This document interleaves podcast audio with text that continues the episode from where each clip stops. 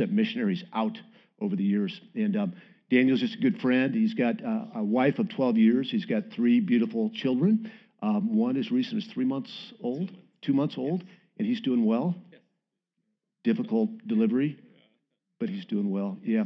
So we just wanted to introduce him. Um, say hey to, say hi to him after the service, and I want to just take a minute to uh, pray for him. Yeah, God, we are grateful for your work uh, that is going forth um, all throughout this great planet. And uh, God, we thank you that um, that you will accomplish the work that you set out to accomplish, and that the gates of hell will not prevail. And I thank you for Daniel and his wife and uh, others in the um, West African um, ministry of SIM. And God, I just pray for uh, for your power to move them forth in the midst of um, many struggles um, uh, all over the world, but particularly in West Africa. God, where um, it's still a third world country where um, where money is, uh, is scarce, uh, where disease um, and um, war um, and uh, is plentiful. And so, God, I pray that you would just help Daniel and uh, his family and those that he ministers with to stand firm in the gospel of Jesus Christ and that they would uh, not fight any other battles, but they would just hold out the gospel that can, the only gospel that can transform culture one person at a time. So, God, be with him. I thank you for him and uh, pray these things in the powerful name of Jesus. And God's people say, Amen. Yeah, good to see you, brother. You. Yeah, welcome. So God is God's work is uh, is going strong all over the all over the world. Uh, uh, Boko Haram. Um, COVID, uh, there's nothing that is going to stop the gospel from going forth um, in this in this uh, in this world. You know, even even our own sin. Um, I was just thinking even before before I introduce this and uh, pray in just a little while here. Um, you know, um, the heart of man is deceitful and wicked. Um, I know mine is. Um, you know, it's uh, like we're headed to uh, some people's house last night, people we dearly love. We're not sure where they're at with Jesus. We've been ministering and reaching out to them, have had genuine friendship with them.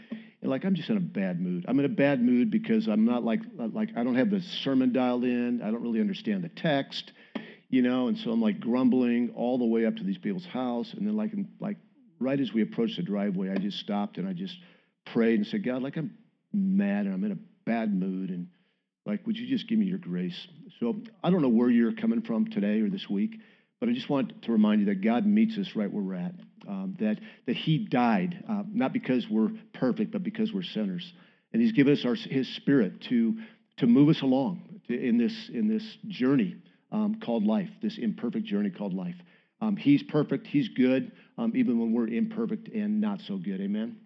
Um, we get to uh, launch into this um, this great book called The Letter to the Hebrews. And we're going to be unpacking uh, verses 1 through 4 today.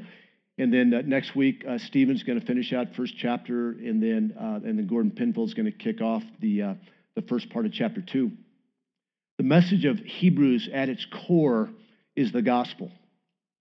It's all about the gospel. We get to preach Christ and Christ crucified um, every single Sunday. Uh, we do that whether it's uh, explicit in the passage or not, but in Hebrews, it's explicit almost in every single passage. That the message of Hebrews is about the gospel, the good news of redemption for struggling sinners. And it asserts Jesus as a fulfillment of, of all Old Testament promises. We don't know who wrote this deeply theological letter. But various opinions have been held out there. Some say that Paul wrote it, some say that Apollos wrote it, others say that Barnabas wrote it. There's a whole host of other New Testament writers that, um, that people say may have written it. Um, but we don't truly know. The bottom line is, is we don't know. Beyond that, we're, we're, we, we also don't exactly know when Hebrews was written. We think it was sometime before um, probably 65 AD, certainly before 70 AD. 65 AD is when Nero started persecuting Rome.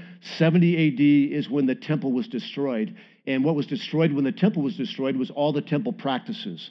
And, um, and the people that that this author is writing to understand temple practices. They are um, they actually they want to go back to the old way of sacrificing and having the priest, uh, priest sacrifice. So we think it was uh, quite assuredly before AD 70.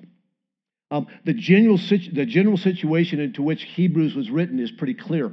Um, apparently, some of these Jewish uh, Christians, these were uh, the audience was more than likely, um, certainly were Christians, and more than likely they were Jewish Christians. Some of them might have been Hellenist. What is a Hellenist? A Hellenist is, is a Gentile um, that was converted to Judaism, who was then converted to Christianity. Um, so it was written to Christians that had some type of Jewish knowledge.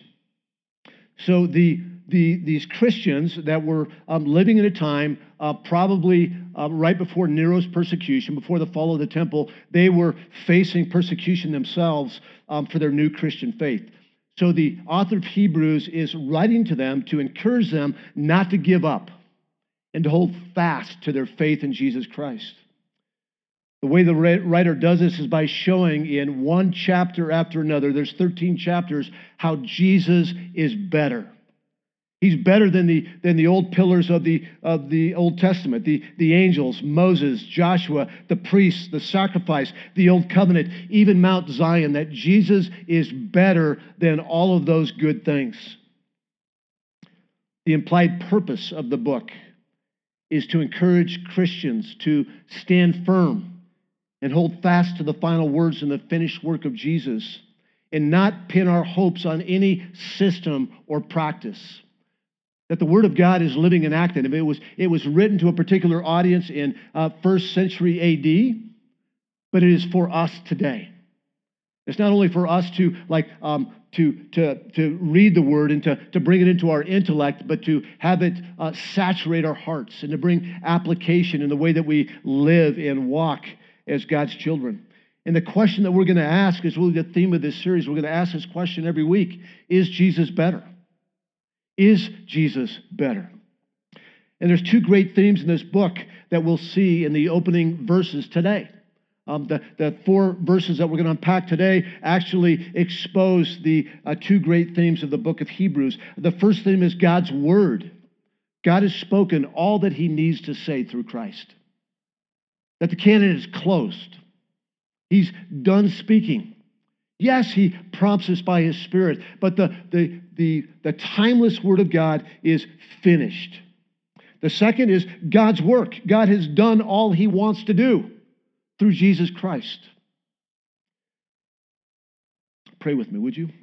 God, we thank you for uh, your living and active and abiding word. We thank you that your word is sharper than any two edged sword and that it pierces us deeply. We thank you that your, word is, your word is a lamp unto our feet, it is a mirror unto our soul. God, we thank you that we live on this side of your, the fulfillment of your promises.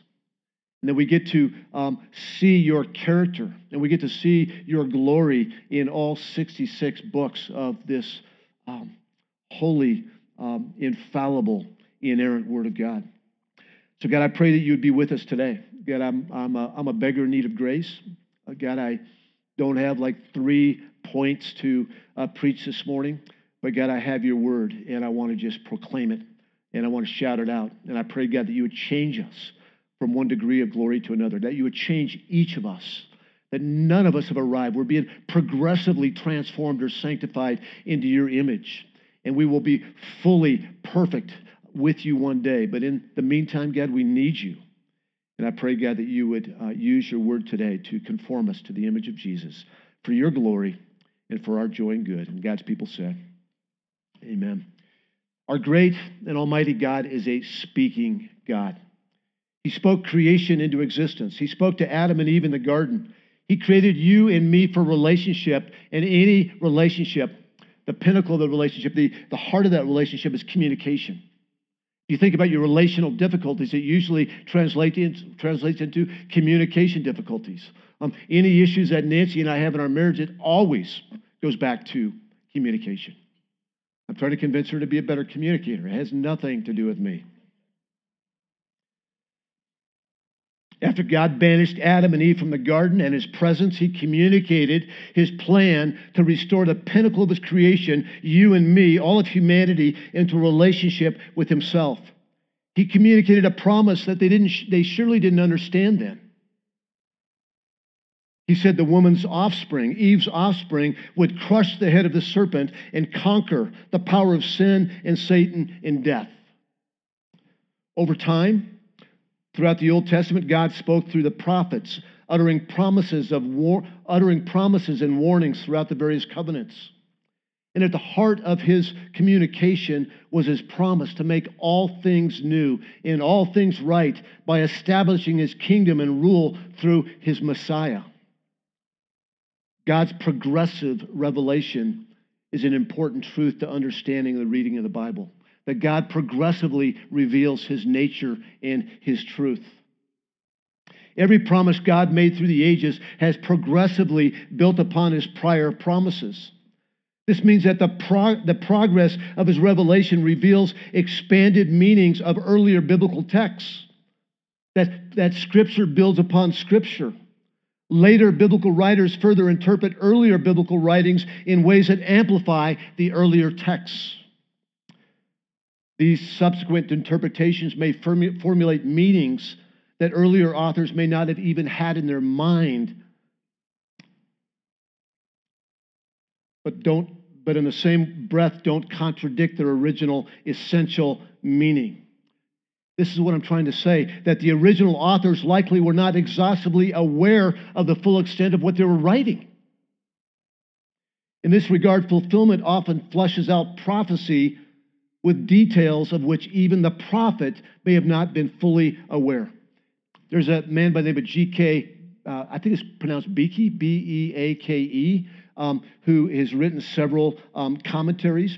And to, to illustrate this, this the, the beauty of progressive of uh, progressive revelation, G.K. Beale asks us to imagine a father back in 1900 promising his young son a horse and buggy when he gets married one day. He promises it to him. And here's what he says about that.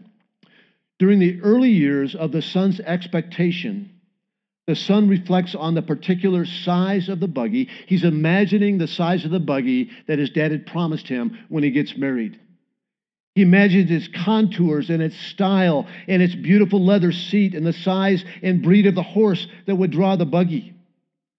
Perhaps the father had knowledge from earlier exper- experimentation elsewhere that the invention of the automobile was on the horizon, but coined the promise to his son in terms that his son would understand. Years later, when the son marries, the father gives the couple an automobile, which has since been invented and mass produced? Is the son disappointed in receiving a car instead of a horse and buggy? Is this not a literal fulfillment of this promise? In fact, the essence of the Father's word has remained the same a convenient mode of transportation. What has changed is a precise form of the transportation promised. The progress of technology has escalated the fulfillment of the pledge in a way that could not have been conceived of when the son was young. Nevertheless, in the light of the latter development of technology, the promise is viewed as literally and faithfully carried out in a greater way than earlier apprehended. apprehended. In the same way, the progressive revelation of God's word is not from lesser to more true, but from promise to fulfillment. That's the, that is the, the direction of progressive revelation. Biblical history is divided up into two distinct ages the age of promise and the age of fulfillment. The Old Testament prophets talked about the age of fulfillment as the latter days, the days to come. The New Testament authors tells us that these days of fulfillment are now called the last days, that they've arrived with the coming of Jesus Christ. So we live in the age of fulfillment, and in these last days, there's still trouble. There's suffering and tribulation that will remain until the second coming of Jesus Christ. So, the unfolding revelation of God's grand plan of redemption in the human language is essential. That He reveals Himself through words, through language. And without verbal revelation, humanity cannot have access to the good news of God's redemption. And that's one of the reasons why we have Bible translators all over around the world. Because people can't hear the gospel until it's written and communicated in their language. You see, God is a communicating God. The progressive revelation has come through God communicating with his people. He speaks. And today, in these introductory verses of Hebrews, the author sweeps over the span of God's progressive revelation and lands on Jesus Christ as the climax of his communication. In these last days, we come to understand that the persons and the institutions of the Old Testament point to the person and work of Jesus Christ in whom we find redemption. And like the weary first century Christians, we need to be reminded that God speaks to us through His Word today. No matter what you're going through, that God has something to say through His Word. And in His Word, He has told us, um, He has told us that all of God's promises find their yes and amen in Jesus Christ. So God's final word reveals His finished work, so we might rest in trust in our good and sovereign promise keeper. So let's take a look at verses 1 through the first half of verse 2. And here we see the author of Hebrews contrast uh, revelation in the New Testament with the finality of God's revelation in Jesus Christ in three different areas. We're going to compare the eras of revelation, the era, oh, oh, excuse me, the recipients of revelation and the agents of revelation. The era of revelation, the recipients of revelation, and the agents of revelation. Long ago, and many times, in many ways, God spoke to our fathers by the prophets. But in these last days, he has spoken to us by his son. The first contrast is the era or the epoch in which God spoke. Long ago, contrasted with in these last days. The days of old and the days of here and now. Long ago, which means long before the incarnation of Jesus Christ. That Malachi was the last prophet. And Malachi, God stopped speaking through the prophets 400 years before the incarnation of Jesus, that, that, Jesus, that, that God spoke um, long ago. And the New Testament refers to the last days to describe the period between Jesus' resurrection and the second coming of Jesus Christ. Next, the contrast is between who God spoke to. God spoke to our fathers long ago, and He's spoken to us in the last days. And there's a third and final contrast, and it's the means of God's communication. Long ago, he spoke to the fathers by the prophets. In the last days, he has spoken to us by his son. God's communication to his people was always adequate for the time, and it was always progressive, revealing, revealing more of God and more of his ways. It was always in continuity never in con- contradiction with the previous words of God. But in all of this, God's Old Testament words were never complete.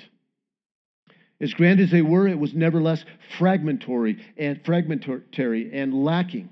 But in these last days, God has spoken again. The revelation of Jesus in these last days brings light and understanding to the entirety of God's Word. If you want to understand the Old Testament, the best commentary you can pick up is the New Testament. All of Scripture points to Jesus. Listen to Jesus' words to a couple of weary travelers on the road to Emmaus.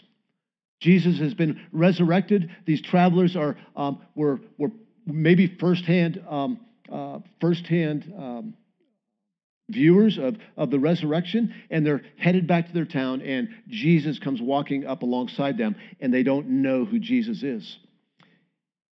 And it reads like this in Luke 24, 25 through 27. And he, Jesus, said to these weary travelers, O foolish ones, and slow of heart to believe all that the prophets have spoken. Was it not necessary that the Christ should suffer these things and enter into his glory? And beginning with Moses and the prophets, he interpreted to them in all the scriptures the things concerning himself. The Old Testament prophets didn't know Jesus. They certainly expected a Messiah, a Savior. But the prophets and Moses were pointing to a Savior they didn't fully know. And again in John 5 39 through 40, Jesus rebukes the religious leaders of his time who knew the ancient scriptures inside and out. And he said this to them You search the scriptures because you think that in them you have eternal life. And it is they, the scriptures, that bear witness about me. Yet you refuse to come to me that you might have life. What the prophets had to say in the Old Testament was not the end. God has spoken through his son, completing and fulfilling what he spoke through the prophets. I hear Christians all the time saying that we must be living in the last days. There's all this stuff going on. We must be living in the last days. Here's a newsflash you are, and we have been for 2,000 years. The last days um, came about when Jesus rose again from the dead, and we will be in the last days until Jesus returns to judge the living and the dead. In the last days, there are certainly days, these are days of trials and tribulations. They always have been. That in these last days, Nero um, destroyed Christians. We are living in the last days of trials and tribulations, but we are also in living in the day, uh, these last days of hope and salvation for all who believe and repent. Because the last day is coming when Jesus returns to judge the living and the dead. And on that final day, Jesus will slam shut the door of the ark, the ark of salvation. But until then, we are living in the last days. God has said all that he needs to say through Jesus Christ in the New Testament. And, the New Testament is basically God's mic drop. All that he has to say is written in both the Old and the New Testament. And God is speaking to us today through his final word, reminding us of Christ's finished work that gives us hope and faith to rest in all of God's promises. Then, after contrasting in, in, in verse 1 and the second half, in the first, first half of verse 2, um, after God uh, contrasts um, how he previously spoke to his people through the prophets and how God has definitively spoke through his son to his people, the author now reveals seven facets or facts of Jesus Christ. Like he, he holds up Jesus like a, like a jewel to the light and turns him so you can see all the various um, characteristics or glories or facets and perfections of Jesus Christ. And he, he shows us why the revelation given to Jesus is the highest that God can give. Seven facets of Jesus. Um, that Jesus is the heir of all things. He's the creator of all things. He's the sustainer of all things. He's the radiator of the glory of God. He's the exact imprint of God's nature. He's the purifier of sin, and he reigns over all things. First, he is the heir of all things. The text flows from sonship to heirship. In these last days, he has spoken to us by his son, whom he appointed the heir of all things. In ancient Israel, it was the firstborn son who had the right of inheritance. And by virtue of Jesus' royal sonship, he is the heir of the universe, including the world to come, a position of eternal blessing and glory. And this immense scope of Christ's inheritance comes from his dual functions as both creator and redeemer. As creator of the universe, he is the natural heir. Paul makes reference to this reality in Colossians 1:16. He says all things were created for him. And some have translated all things have been created for him as that all things were created toward him, that all things are flowing to him. That he is the possessor of all things today, and he'll be the possessor of all things forever. Everything in the universe has its purpose and destiny in the heir, Jesus Christ. Romans 11:36 has the same idea as it tells us that everything in the work of creation is from him and through him and to him. Scripture is clear that everything in the physical universe is for him and it is coming to him and will consummate in him as heir of a new creation. But in addition, and I think even a, a greater reality, not a greater reality, but a, uh, something to be more in awe of, more than uh, his inheritance of the physical world, is that Jesus has earned a vast inheritance of the souls of mankind through his atoning work on the cross. That if you know Jesus Christ, you are his inheritance that you are his inheritance forever. In Ephesians 1:18, Paul prayed that the church would have its eyes opened to the riches of his, of his glorious inheritance of the saints. Did you know that you are his treasure? That you are the reason that Jesus condescended and took on flesh? Not just so that he can redeem the physical universe, but so that he can redeem and have a relationship with you, not just today, but for all of eternity. The apostle Paul is saying, is praying that his readers would understand how highly they are valued in Christ. Think of it Jesus is heir of all the heavens and the numberless, number, uh, numberless galaxies and the billions of st- uh, stars, but we are his treasure. And he goes on to say, number two, that, that Jesus is, is the creator of all things.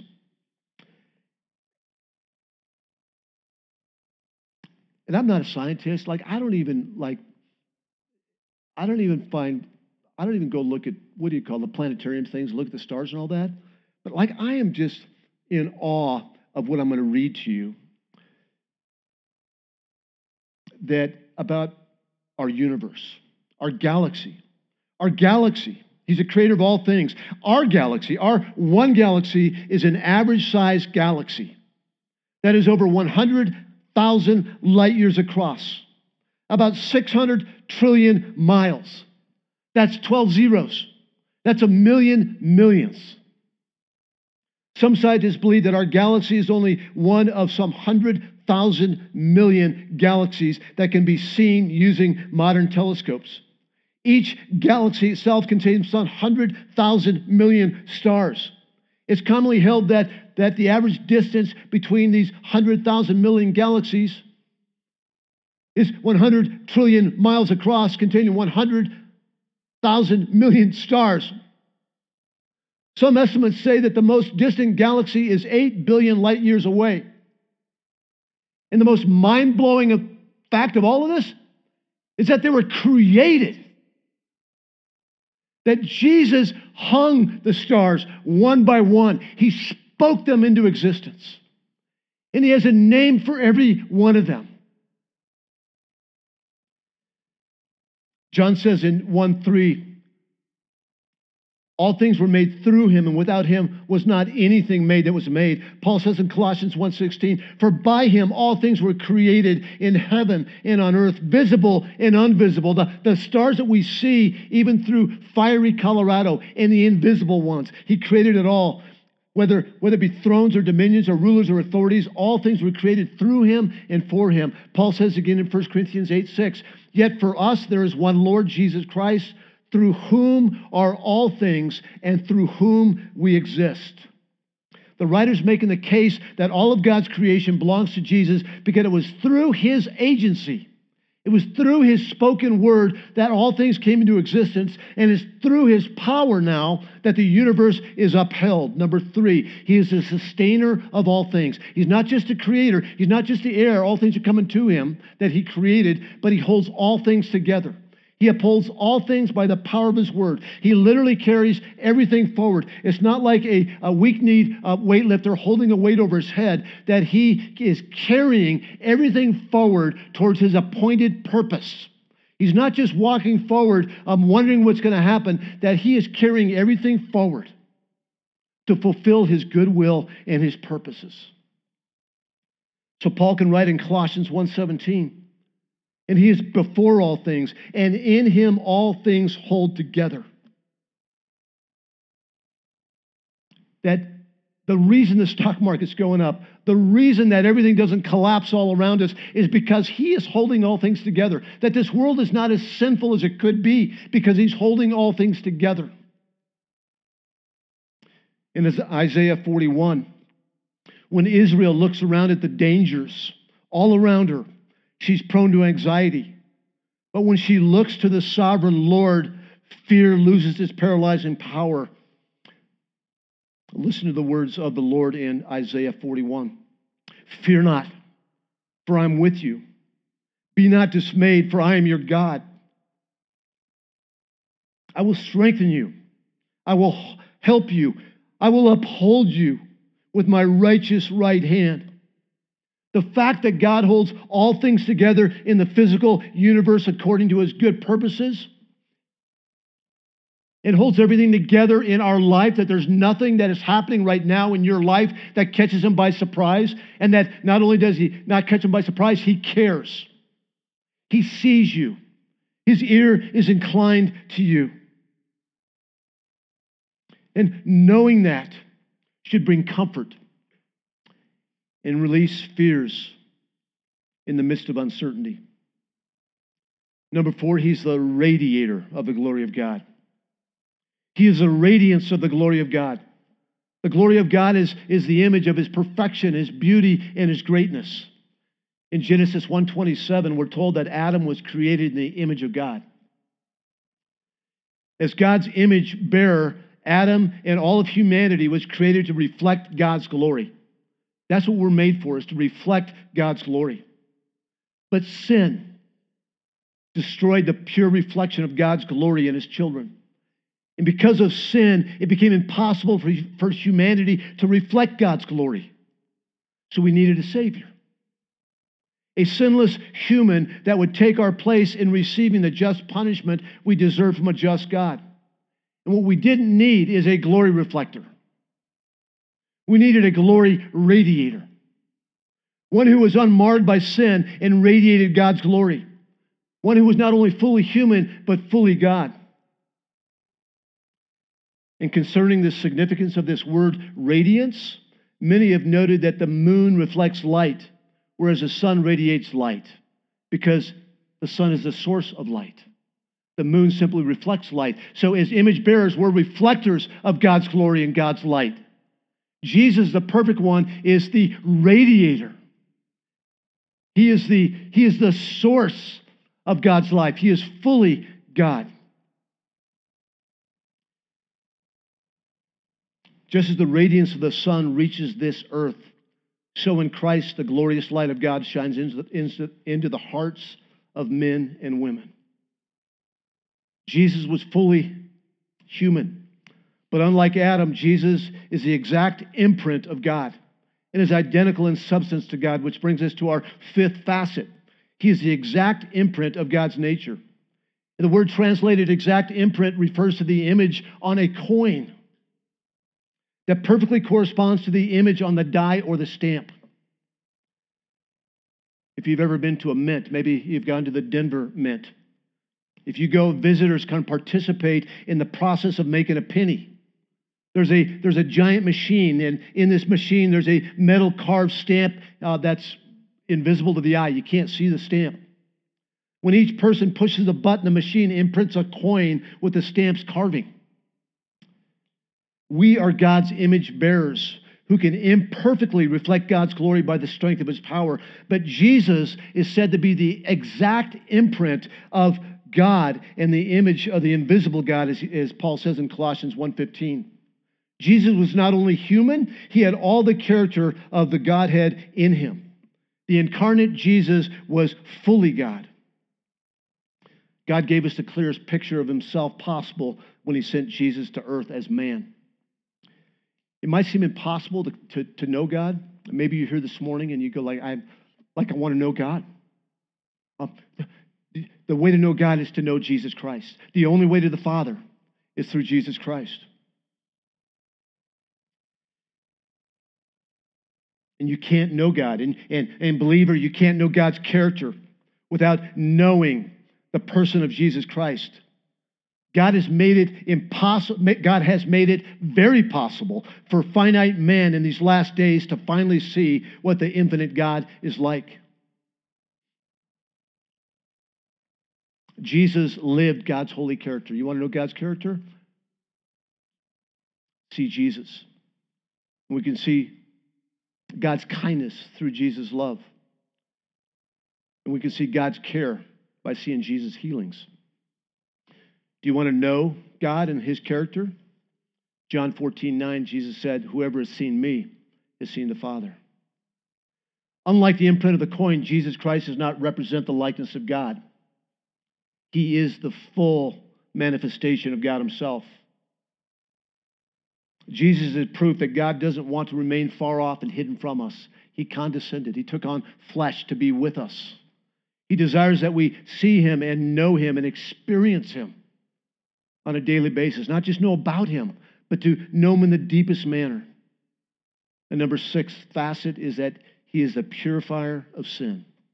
He made purification for sin. F.F. F. Bruce described it this way The wisdom which created the worlds and maintains them in their due order may well beget in us a sense of wandering awe. When we look at the mountains, when we look at creation, we stand in awe. But the grace which has provided a remedy for the defilement of sin by a life freely offered up to God on, behalf, on our behalf calls forth a sense of personal indebtedness which the contemplation of divine activity on the cosmic scale could never invoke. Jesus, when we were dead in our sins and trespasses, when we were far from God, when we were cast out of the garden to the east, forever cast out, that God had a plan, an unfolding progressive plan. His plan was he his plan didn't unfold in his mind, but it was it was unfolding to our finite minds. And he had a plan to um, to purify us, to cleanse us uh, from all of our sin, to cancel the record of debt that stood against us, to, um, to make us as white as snow, to forgive our sins as far as the east is from the west, so that we could have a relationship with Him. He made purification for our sin once and for all. Your sin, believer, your sin of, of 20 years ago that still haunts you, your fear of sinning tomorrow, the possibility of sin the sin of this morning, that, that he took care of it. He, he, he took care of it once and for all. It's finished. Listen to the words of Hebrews uh, chapter 10, 11 through 14. Every priest, every Old Testament priest stands daily at his service, offering repeatedly the same sacrifices which can never take away sins, can never purify sins. But when Christ had offered for all time a single sacrifice for sins, he sat down at the right hand of God waiting from that time until his enemies should be made a footstool for, a footstool for his feet. For by a single offering, he has perfected for all time those who are being sanctified.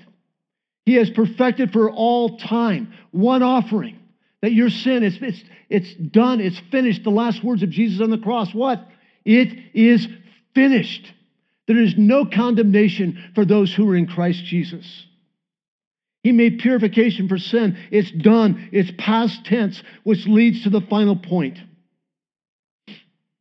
He reigns over all things. He sat down at the right hand of the Father. After making purification for sins, Jesus sat down. He rested. His work is finished. He's taken his rightful place at the right hand of the Father, where he reigns and rules, where he's a King of kings, the Lord of lords. And unlike the priests of old, he sits. And what is he doing when he's sitting there? He doesn't slumber, he doesn't sleep.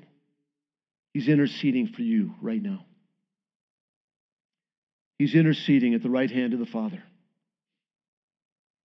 And finally, in verse 4, we're not going to spend really any time on it.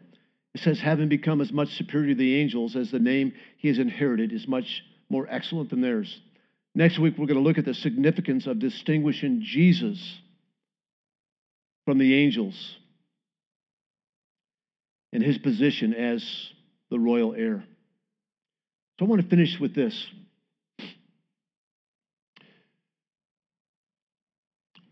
The book of Hebrews is a book for you and me today.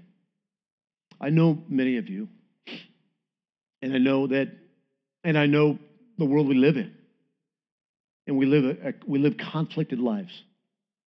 We live lives where there's trials, where there's tribulations. The enemy is still lying to us.